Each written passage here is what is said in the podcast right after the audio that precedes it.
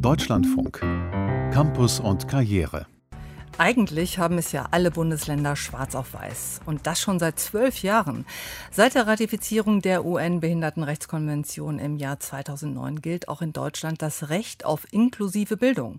Doch je nach Bundesland kommen Schülerinnen und Schüler mit Förderbedarf mal mehr, mal weniger gut zu ihrem Recht, eine Regelschule besuchen zu dürfen. Marc Rackles hat bis 2019 in Berlin als Bildungsstaatssekretär diesen Umstellungsprozess von Exklusion hin zur Inklusion im Schulwesen selbst begleitet begleitet. Inzwischen ist er Strategieberater und hat jetzt im Auftrag der Bertelsmann Stiftung und der Deutschen Schulakademie untersucht, wie das Recht auf inklusive Bildung in den Bundesländern bislang umgesetzt wird. In seiner Studie hat er vor allem die Förderschulen in den Blick genommen und ich habe ihn gefragt, warum er diesen Fokus gewählt hat.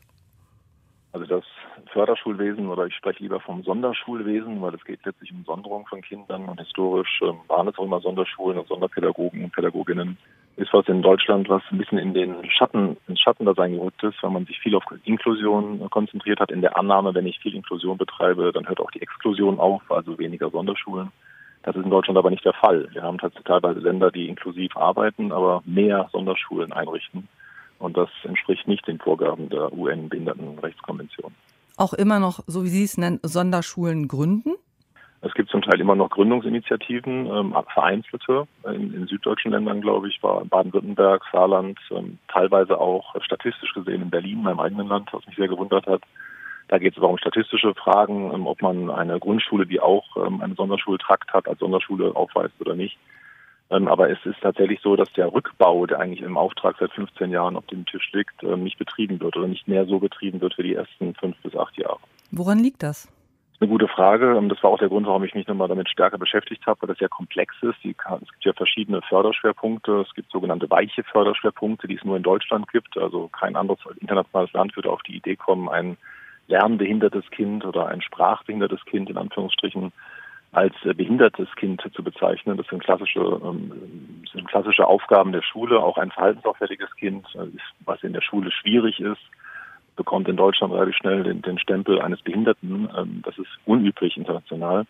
Dadurch haben wir in Deutschland ein sehr hohes, eine sehr hohe Quote, teilweise bis zu 70 Prozent aller Förderschule sind sogenannte weiche Behinderungsformen, also Lernen, Sprache, emotional, soziales Auffälligkeitsverhalten. Diese Kinder werden früh abgeschoben in Sonderschulen und in anderen Ländern werden die in der, in der Regelschule äh, beschult. Und das ist etwas, was man tatsächlich eigentlich nicht auf Dauer ähm, akzeptieren kann. Das ist was anderes meines Erachtens im Bereich körperlich-motorische Behinderung. Ähm, auch die lassen sich integrieren, aber nicht ganz so leicht. Da braucht man auch Ausrüstung und Ausstattung dafür. Geistige Entwicklung, also geistig behinderte Kinder sind schwieriger zu integrieren, ist nicht unmöglich. Ähm, aber bei der ersten Gruppe, die 70 Prozent aller Förderschülerinnen ausmacht, äh, die kann man tatsächlich integrieren in die Regelschule. Und das ist der Auftrag in Deutschland. Und wie bremst jetzt dieses Weiterbestehen oder vielleicht sogar Neugründen von Förderschulen diesen Inklusionsprozess? Das ist also der Hintergrund des Ganzen, glaube ich. Der Hauptschwerpunkt der Exklusion liegt einfach geografisch und äh, quantitativ im Süden des Landes. Das ist gar keine Schuldzuweisung. Das kann man schlicht an den Zahlen beobachten. Also Bayern und Baden-Württemberg machen über 50 Prozent der Förderschülerinnen aus mit, mit NRW zusammen, wenn man den großen Block zusammennimmt.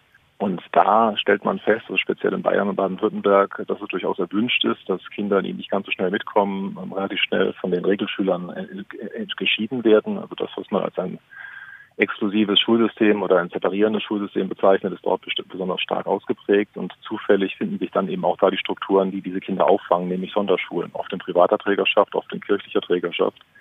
Und da gibt es ein großes Interesse, dieses separierende Schulsystem aufrechtzuerhalten. Und glaube ich, da müssen wir ran. Es gibt verschiedene Möglichkeiten, daran zu gehen. Man könnte mit den Kirchen Gespräche führen, dass die in ihren privaten kirchlichen Schulen mehr Integration betreiben, Inklusion betreiben, was sie verbal auch viel tun. Die protestantische, die evangelische Kirche macht da sehr viel. Mit der linken Hand, mit der rechten Hand unterhält sie aber viele Sonderschulen. Ähm, da müsste man, glaube ich, in der Privatschulfinanzierung ähm, Sachen umsteuern. Und tatsächlich müsste man auch einfach ein allgemeines Bewusstsein dafür schaffen, dass die Integration eines Kindes, was lernbehindert ist oder sprachbehindert ist, eine schulische Aufgabe ist und die anderen Kinder nicht behindert bei einer entsprechenden Ausstattung. Das ist natürlich der entscheidende Punkt dabei. Ihre Empfehlungen seien das Ergebnis einer durchaus selbstkritischen Analyse der eigenen Tätigkeit, schreiben Sie im Nachwort. Was können andere aus Ihren eigenen Fehlern, die Sie als Bildungsstaatssekretär in Berlin gemacht haben, lernen? Also ich glaube tatsächlich, dass Politikerinnen und Politiker sehr stark darauf fixiert sind, möglichst wenig Ärger zu haben. Das war bei uns auch so. Unser, unsere Legislatur begann mit einer sehr starken, sehr emotionalisierten Inklusionsdebatte und wir waren sehr stark davon getrieben, den Älterwillen nach vorne zu schieben und die Freiwilligkeit nach vorne zu schieben.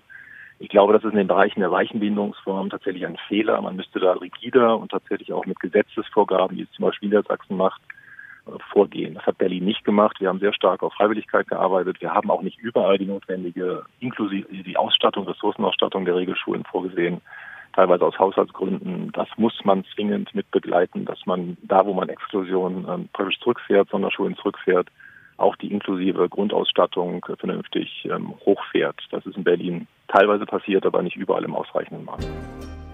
Soweit der ehemalige Berliner Bildungsstaatssekretär Marc Rackles über seine frühere Arbeit und seine aktuelle Studie zum Stand der Inklusion in den einzelnen Bundesländern.